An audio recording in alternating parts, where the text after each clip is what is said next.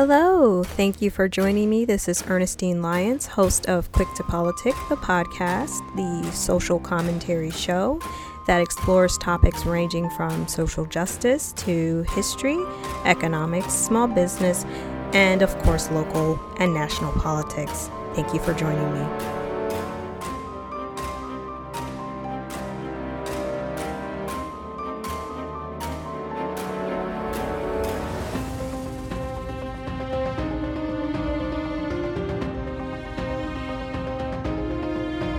I am now recording. Thank you so much, Randy Wimbley, for joining me today. No doubt. And you are a reporter with Fox 2 News. So tell me a little bit more about yourself and your journey to being a journalist and, you know, being media savvy and somebody who is in a front-facing role all the time and having to work in a fast-paced environment. So, because it seems like it can be chaotic, but yet at the same time rewarding.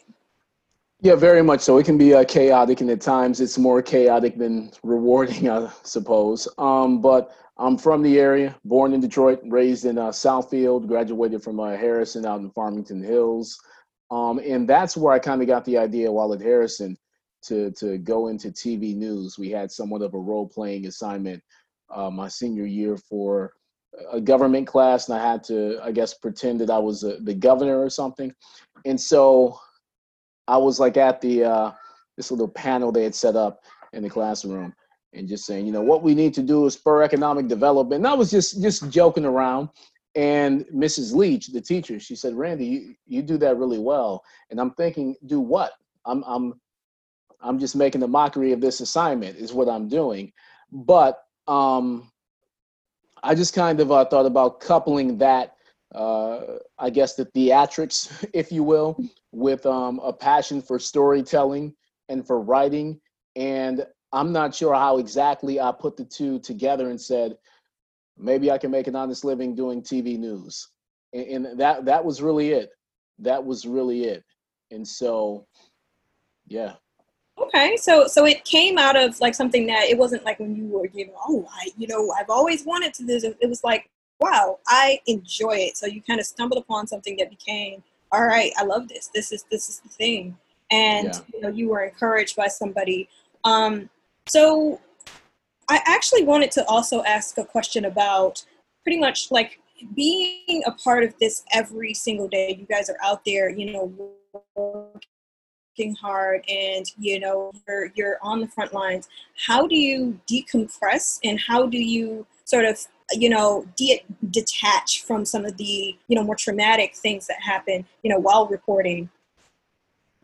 Yeah, so it just kind of happened naturally. I remember my first full-time job working up in Saginaw, the Saginaw Bay City Flint market. And I think I was covering a murder up there. And I believe the victim was a kid, if I recall correctly, because that was, maybe 12, 13 years ago at this point. And something just sort of clicked because I covered a few shootings and homicides up until that point, starting out, but something sort of clicked. And I just kind of said unconsciously, I have to detach and sort of compartmentalize to a certain degree, right? What I experience and what I'm covering at work and when I go home. Now, granted, then I didn't have a wife and 4 kids as I do now, but there was just somewhat like something of an unconscious sort of acknowledgement that I can't sort of allow myself to be too emotionally tied into what I'm seeing day in and day out, you know, kind of covering just the more tragic stories that we tend to cover. And so, and that can be, I can imagine, a bad thing, because if you see that too often, you can get perhaps a bit jaded, and then you compartmentalize to the point where you're sort of very much detached and you lack empathy. You don't really have any compassion. So even though I decided that I needed to compartmentalize some things, I also sort of decided that I can't fully detach and kind of lose my humanity or detach my humanity from what I'm seeing on a fairly regular basis, and just even just my faith being a Christian, I can never really be someone who lacks compassion. And so, and just knowing that, at times I just have to put some, just safeguards up so that, I'm not overwhelmed, or that, one does not become overwhelmed just seeing and covering certain things so often. And so it's somewhat of a balancing act, holding on to that compassion and empathy and everything else, while also learning how to put up some guards and to compartmentalize to a certain extent. All right. Thank you. Thank you. Because I often wonder, I remember watching recently, Jessica Dupnik was downtown covering one of the early Detroit city protests. And there was, there was some sort of smoke, toxic, substance that was thrown, at police and reporters. And she was kind of standing where the police were. And, it was just like looking at that whole thing unfurl. And then she's, right back at work the next day. And, I've seen the same thing where, traumatic things are happening and you guys can just go right back to it. I think it's important that, you did say your bit there about how you feel like, and sometimes you can lose your sense of humanity, and, because you're looking at things and you're trying to, not take it home to your family. And 4 kids, oh my gosh, they must be adorable. Yeah, it's I would imagine it's difficult for everyday people to be able to relate to, just how tough this job particularly is. Sure. And I want to be clear. It's not nearly as tough as, say, an ER doctor or nurses in, in the emergency department, or firefighters and medics and police officers who are seeing far worse far more often, a lot often than I, as a reporter, will ever see what they see and what they experience. So I want to make sure I have that sort of caveat when we kind of talk about this. But at the same time, especially talking about when Dupnik was covering the protests, I covered them quite a bit as well. And when things, would escalate and got a little hairy. And so one, you're in the moment. You know what I mean? So there's somewhat yeah, it's like, okay, you have to almost think on your feet and okay, well, what am I going to do next? How do I still keep the integrity of this interview and then let people know what's going on? Exactly. So in some ways, this is one of my other questions about, how a lot of people are social media kind of, I don't know what the influencers who want to be kind of social justice warriors, who also want to inform people and kind of using the art of telling the story at the same time of informing people. And I think we're at kind of a precipice of, this is a sort of merged genre that's becoming something that you see a lot of people TikTok, on TikTok telling stories, and, they're in the middle of things, and, but at the same time, you guys as journalists, have the training, you have, the investigation skills. And so that kind of leads into another question of it's two-part question. So how do you merge sort of, that emerging new type of media with, just old school journalistic, just going out and covering events? How much of that social media, presence has to play into what you guys are currently doing? And I think this is going to be a follow-up question, so I'll just let you sure. Answer that first part of it, because I think that's a heavy one in itself. So social media is becoming increasingly important, especially when you talk about engaging our viewers, because they're not just, sitting around waiting for the 11 o'clock news, for the 5 to 6 o'clock news, et cetera. They're getting the information online, social media, Twitter, Facebook, Instagram. So you want to have a presence there and use it to engage viewers, to inform viewers. And so I think it's, in one, being in, the news business, right? You want to kind of drive them back, always drive them back to the actual like Newscast or what have you, or the app, or where they can find the story, but trying to inform them, give them a taste of a story, but while also make sure that you're sticking to just those old school journalistic rules and what have you. And it's interesting that you noted it, that we're seeing sort of the rise of the informer, influencer, if you will. And it's interesting, some of the conversations that are happening even within like just mainstream old school news industry, like in the news industry and what have you, especially once the national protests began and someone raising the question about reporters and journalists of color have just sticking to that norm and that rule of being neutral, and how that is, some would argue, and many did argue, and I can't recall the article where they raised this point, how that is often detrimental for journalists of color, because you almost have to give at times credence to the both sides of an issue so as to avoid appearing biased and what have you. But at the same time, and just to segue from that, or to jump from that to the informer, influencer, that rise of that sort of personality in those entities right now in social media, they don't really have the same rules that to abide by that we have to abide by. You know what I mean? And so that doesn't mean that folks in their approach. Right. And so, and that doesn't mean that at times folks in the news industry, they don't at times fall short of those standards and rules and ethics of news gathering and news telling and news reporting, right? But you're always striving to stay in that zone, and there's something to sort of hold one accountable. And so I think that's something that people would do well to be mindful of when they talk about just like, you know, the mainstream media and abolish the old gatekeepers, which there's always room for, what is it, disruption and innovation and what have you. But at the same, but at the same time, those gatekeepers are there for a reason, right? You think about a gatekeeper, a gate. It's a protect. You know what I mean? When you were, it's there for a reason. Yeah.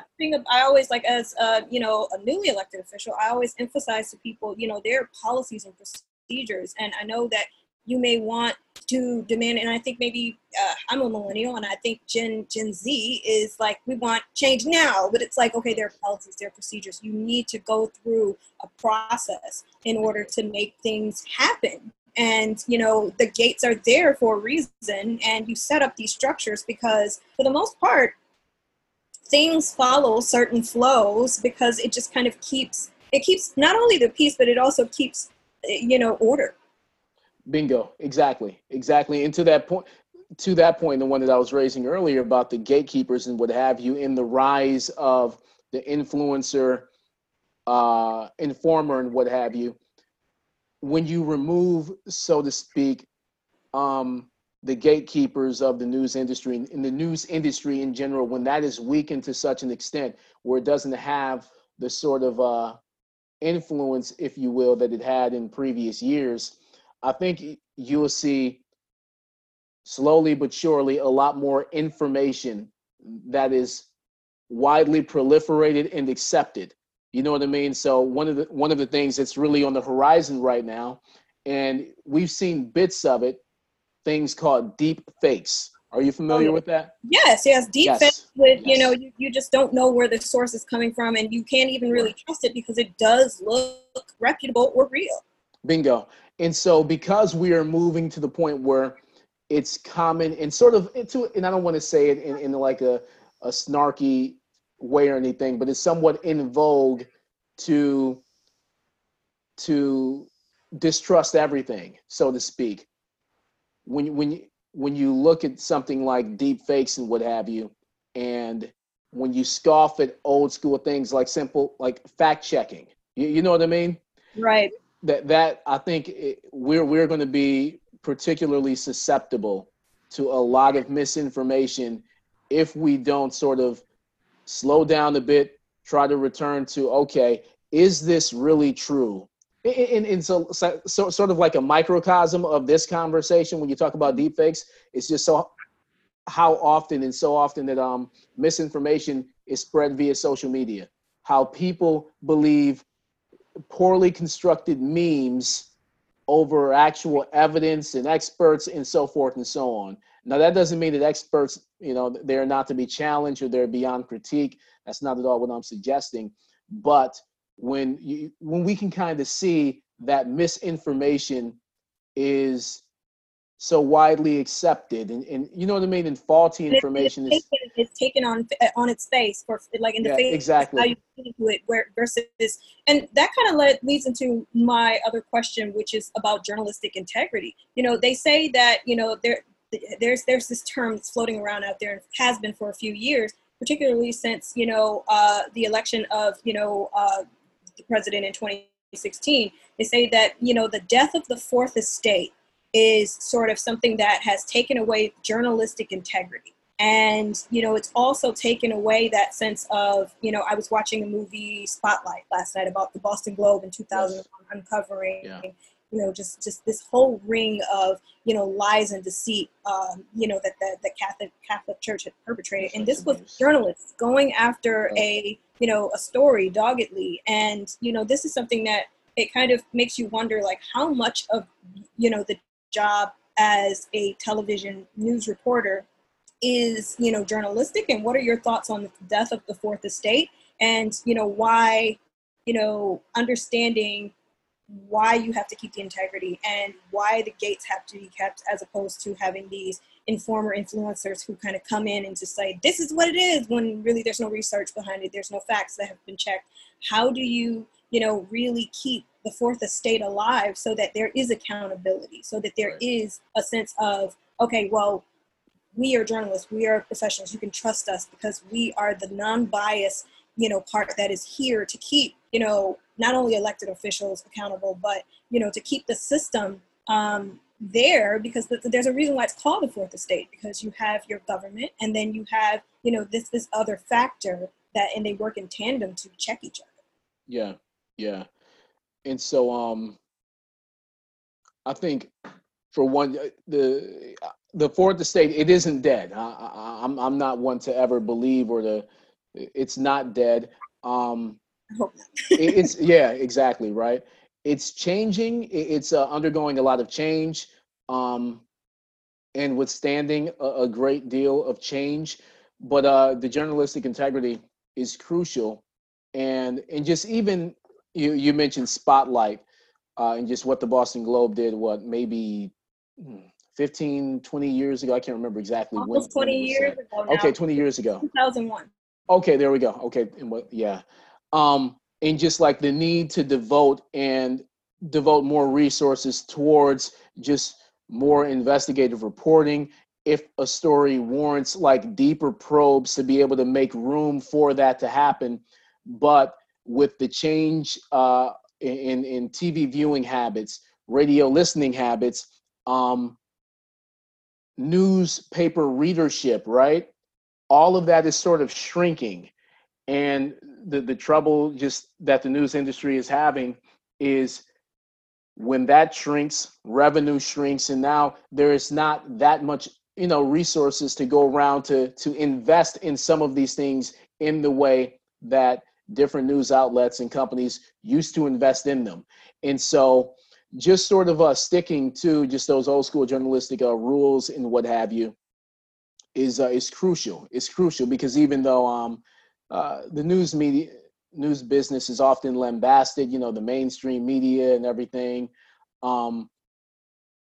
people still expect, even though they may not trust many news or some news organizations and so forth and so on, people still expect that what they're hearing from the news is true, right? Maybe we can't get to the absolute bottom, right, of a particular issue or a story, but we're going to try to chip away at it and get to it slowly, but we're going to cover this stuff as extensively as we can and do so in a way that hopefully and prayerfully fair, balanced, nuanced, right? Mm-hmm. And that's something that just the past, decade or two has really been going out of the window just in society in general, right? Yeah. Nuance. And so it's important just to kind of have all of that there. And so while also recognizing that, in breaking news situations, you have to report what you see, what's there, the atmosphere, you know what I mean? And sort of kind of taking all of that into consideration and just being as astute and diligent and judicious as one can be within the confines of whatever you're covering in the circumstances surrounding it. Okay, thank you. I really appreciate that because, I think that's something that, people always say like, oh, if it bleeds, it leads. And then you're just going to go after that. And I wonder how much of that is, okay, we're trying to keep up viewership. We're trying to keep up, people watching the because there are 4 different networks here in the Metro Detroit area that are, having, nightly newscasts for 3 of them, not mistaken. Three. And, you do have to, find the stories and that balance between entertainment and between shock value and sensationalism and in between, just kind of making sure that people are, being informed. So that kind of leads me to another question about, we talked about investigative reporting. Infotainment has actually seen a rise. When you talk about people like John Oliver and Hasan Minhaj and Trevor Noah, where these are comedians reporting on the news and they're giving this sort of humorous take on actual issues, and they're kind of pushing the envelope in new and innovative ways that I think, this is when I was in college, I noticed the rise of things like The Daily Show, where they were really, really pushing the envelope, and, they were starting movements where, they were calling Congress people and making them be more accountable. And I know that John Oliver and Hasan Minhaj in particular, they do a lot of investigative reporting, and they talk about genocide and injustice that are happening all over the world. And I know recently John Oliver talked about Xinjiang in China and the Uyghur people and just some of the injustices there. So what is your take on that as a genre and maybe it's sort of competing influence over traditional journalism and traditional newscasts as far as information and people? Right. I think for one, in the grand scheme of things, I think that there's more pros than cons, right? And one of the ways that I kind of think about it is it's sort of the benefits that one has as an outsider, right? When they're tackling or doing something that's not necessarily or wasn't supposed to be their lane. And they can find success, and not just like a superficial success, right, but actual success in doing so, because they're coming in as an outsider and they're not really constrained by all of the rules that those on the inside are accustomed to, so to speak. And I think one of the biggest example I think that we have locally of that, or at least in recent years, is my buddy Charlie Leduff, the former Fox 2 reporter, right? Now, one, let me just say this first. Charlie's like a heck of a reporter as far as his investigative skills. He's incredibly sharp-minded, a very smart guy. But what made him, because his star really rose once he got to Fox 2, and the reason I think it did, because he was a print guy. He was used to doing some TV, but like in a different sort of category or like a style of it, but not traditional local TV news. So when he came to TV as this print news guy, incredibly smart, gifted, a phenomenal writer, you know what I mean? A good grasp of history. And he was able to come in with his quirks and like just his personality, who he was able to come into TV news, not bound by the constraints in the culture, in the mores, so to speak, of TV news. So when he came in, he was doing his stories. It didn't seem like traditional TV news. It wasn't TV news speak. It wasn't the traditional TV news style. And it really hit, right? Because it was just that sort of phenomenon where you have an outsider coming into something new and they're not bound, you know what I mean, by those constraints that the insiders are bound to. He already had so much clout from the outside. So there was no okay, well, you really have to do good and be good at what, you know, we have trained you to be good in. And, you know, he comes in as this outsider who's able to put his own spin in. And I think that's where you kind of talked about disruptive innovation earlier. Yeah. You come in as a disruptor because of the fact that you already have, you know, made that sort of name for yourself. And you already have that sort of, you know, clout out there, and right. people trust you, and they trust information coming from you. So the delivery style doesn't so much matter as much as, say, you know, for a newbie or somebody who, you know, worked their way, you know, up in the traditional ways. Yeah, but I would say that the delivery style, it was incredible for someone like Leduff. And even when you see like the examples that you first brought up, John Oliver, you know, The Daily Show, mm-hmm. it worked because they came in and said, we don't have to do it this way. We don't have to do, you know what I mean? And so, like, so take Charlie, when he first started doing these stories, in the way that he did them, along with just the traditional news gathering, news reporting, right? But the way that he did it, it so illustrated the point that he was making so vividly and so clearly and so uniquely that it was phenomenal. It was really, really, really, and it made for good TV news, even, and it wasn't traditional TV news. You know, and so in the same way, you look at John Oliver's, I guess the Samantha Bee would definitely fit that role. Yeah, Daily Show alumni, and you know, because exactly. they all come from that same school of, you know, we are fake news, and that's the way they used to call themselves before it became something that, you know, right, the president right. kind of made a misnomer. So, you know, this is like a style of, like you were saying, you know, oh, we don't have to play by those rules. We're going right. to make it something completely different. But then along the way, they became kind of a source for millennials like myself right. to, like, yeah. I'm not watching traditional news. I'm going to go to the John Oliver and sure. get my information. So, you know, I think that's kind of an interesting phenomenon that kind of happened. And so I think last decade and now, you know, mm-hmm. we're kind of like, I think the 20s are going to be defined by this evolution of journalism and reporting and how people get their information. So I think one of my last questions I wanted to ask about is, you know, I see myself kind of in that kind of realm with Quick to Politics, which is a social commentary web series and a podcast. Yeah. You know, where I just my goal is to inform people. My goal is to, you know, let people know what powers they have, and I feel like, you know, there's agency to be had in understanding, you know, what kind of power you have. And, you know, you don't wait around for, you know, professionals or politicians to make your reality for you. You go out there and you if it doesn't exist, you create it. So I want to be able to encourage people to, you know, create their own paths by informing them, by getting their thoughts going and wheels turning.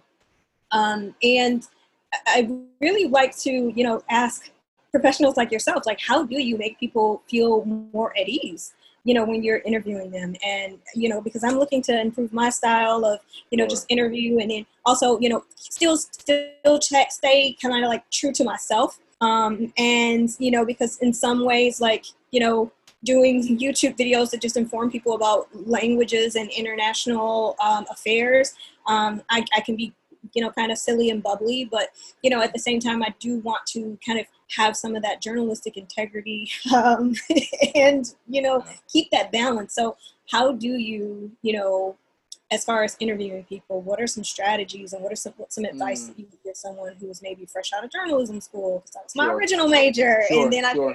majored in, you know, foreign policy. So, nice. Yeah, what would be your advice for someone wanting to, you know, make people feel more at ease and improve their interviewing styles? So let me tackle, I just wanted to make one last point about the previous question, the yeah. rise of, you know, the different forms of news reporting and what have you, like the daily shows, et cetera. I think one of the critiques, if I can offer one without being seen as like a hater or a hack, right? I think one of the critiques, and it's not like I'm trying to be overly critical, but that some would make is that it either and I guess they would make this critique of any news organization nowadays, that it leans either too far left or it leans too far right. So Waters World would be another example on Fox News. He may not be as rigorous as far as investigative stuff like The Daily Show, right? But somewhat sort of in that lane with the, it's comedic, it's humorous, etc. But it leans way right, right? The critique on the John Oliver is that it perhaps leans to left. Yeah, it leans to left. And so I think the next wave will be to a certain extent. I think we may be seeing the rise of it with some other outlets perhaps. It's just something that's a bit more balanced, right? It doesn't take shots at just the liberals. It doesn't take shots at just conservatives, but it strives to be as centrist and moderate. As centrist as moderate, or as not so much neutral, but it strives to be as balanced as possible. It strives to be balanced as possible, and that leading to your other question, what can folks sort of getting into it, I guess, keep in mind, or that would help them. My thing is your passions, right? And you talked a bit before about bias. And here's the thing, everyone has bias. So this notion, and it wasn't just a notion back in the day, because from what I understand, there were some very old school reporters and journalists and what have you, some of them from what I've heard didn't even vote because they didn't want to be biased in any sort of way, right. Even that's avoided voting. Like, yeah. Like Cronkite, and like I remember, yeah. Like you look at 60s news media reels, and you look at all of these old school guys like Peter Jennings. You don't really know where they stand either way, but you watch news now, and no matter what network you're watching, or whether it's cable news or just regular news, you kind of know where people stand. By and large. But to a certain extent, I think it's more so with like it's a lot easier to spot with certain shows and anchors, right? But just for the rank and file, just regular news shows, I think it's not as easy to sort of discern that. But the point that I was going to try to get to was that when you talk about bias, everyone has them. Everyone has, some form of bias. But I think what goes along with that is if you're biased perhaps about something, you're maybe a bit more informed about the subject because it maybe my hypothesis fails there, but just one of my thoughts is that some folks, if given some of their biases, right, their biases, they may be a bit more informed on certain issues that they're passionate about that others are not as informed about. You know what I mean? So, right.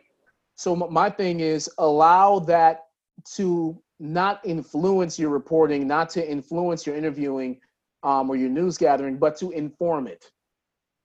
Let your biases inform, your gathering, your reporting, your interviewing. And so, so I'm a Christian, right? So I'd like to think that I have a fairly firm theological foundation. I know a little bit about the good book. You know what I mean? So many would say, well, he's just a biased guy, but I have to sort of constrain that when I'm doing certain stories, maybe involving the church or religion or whatever, but I can still sort of tap into that because I have some knowledge in this area. And let me bring that to bear, not so much the perspective, but the understanding, the knowledge, the nuance, right? The insight, bring it to bear on a story as opposed to overbearing, and unduly influencing a story. And so that's just one thought that I have that I sort of toy with and kind of reframe in my mind every now and again, allowing passions and biases and et cetera to inform what you're doing as opposed to influencing it or unduly influencing interviews and reporting and the like. I love that answer because in some ways you know, I sat down with someone and I was wondering, like, okay, well, how do I ask this question without, you know, having my bias show? And I think you're right, because sometimes the curiosity that you'll have, you know, in your example, you know, say maybe you are, you know, an avid environmentalist and, you know, you're talking to someone who, you know, kind of claims that global warming is a hoax or something. And you are, you know, just kind of, now I'm curious to know why they would think this way without having it kind of show up. And, you know, just, I think, you know, and your advice is to kind of have those biases inform how you go about gathering that story and how you look at it in a way, from a perspective of being very curious about why they have that perspective.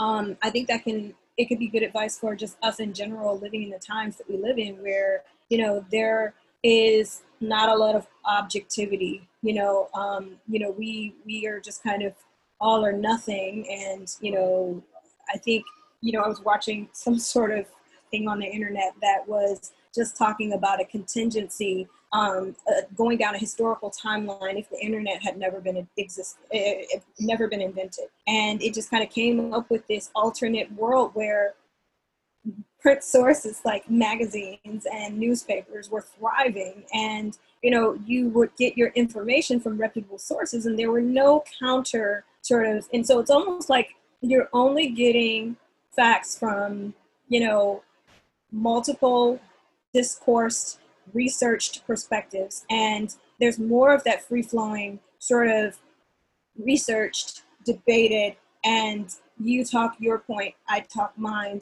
we meet in the middle. And, you know, they just kind of talked about the reality of like a 2020, if the internet had never been existed, that's kind of what we would have.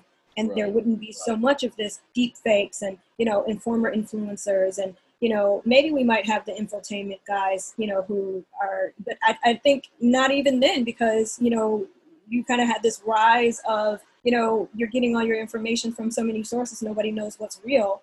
So I just think that's kind of interesting that, you know, you want to have your biases inform your information gathering. And I think everybody should really take that approach to just understanding the situation, especially before we barrel into a Facebook commenting and screaming match. Yeah.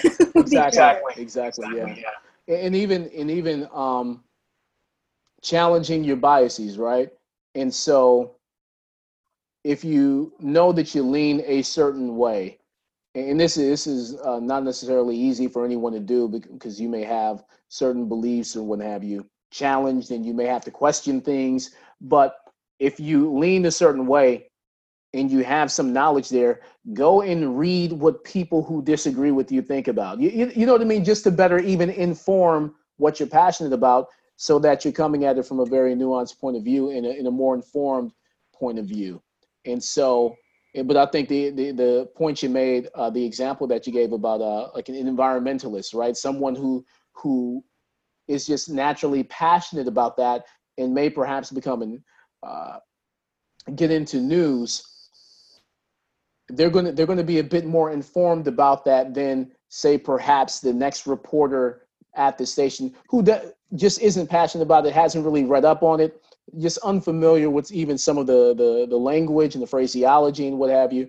And so just allowing that stuff to inform you, challenging your biases, right, and your own points of view to make, you know, and then trying to keep that stuff in the cage. I think that's I think they taught us that in J school. Keep your biases in a cage, so to speak, so that you're not letting it out and tampering and influencing and tainting a story, but just allowing that stuff to inform it.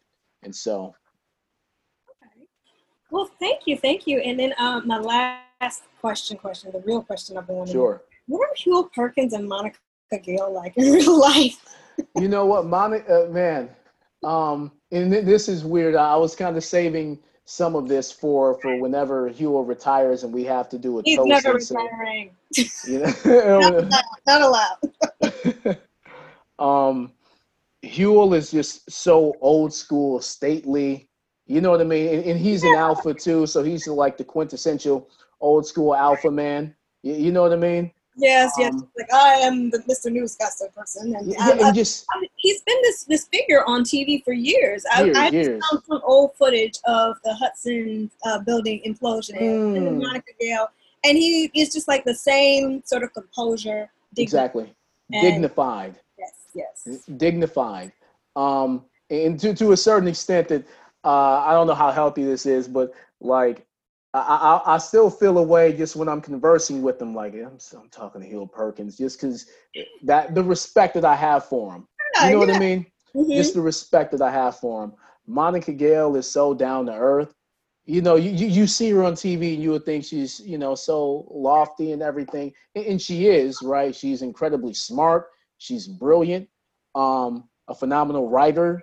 Like she's all of that, but she's so down to earth and just so cool. Like, and just the concern that she's ever since I've been here, just shown for me, my family, my kids, and as I've had more kids and everything. She's good people. She's good people. Both of them are good people. And so, yeah. They really have been, you know, staples in, you know, kind of the journalism world, and kind of watching, you know, they never miss a beat. And I think that's kind of like, I think that's why I wanted to be a reporter when I was a kid, you know, because you're this trusted figure. You come into people's homes each and every night.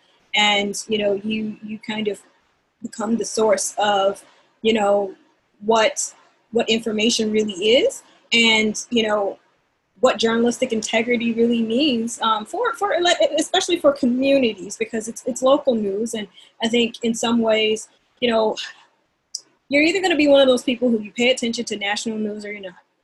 But everybody at least watches, you know, the local news, and, you know, they get information. And, you know, the internet isn't really going to take that away from folks. And, you know, I just want to say, you know, thank you for everything that you guys do, and, you know, kind of keeping things honest and telling the stories that are tough to tell. And I could imagine that, you know, maybe the way some stories are told, you know, maybe people would prefer them to be seen in a different light. But I think that's kind of, you know, the whole mission, and is getting it right and getting out there and, you know, kind of making sure that the right thing is done. So. Indeed. Thank you. Thanks for having me. I do appreciate it. This was a very good combo. Thank you.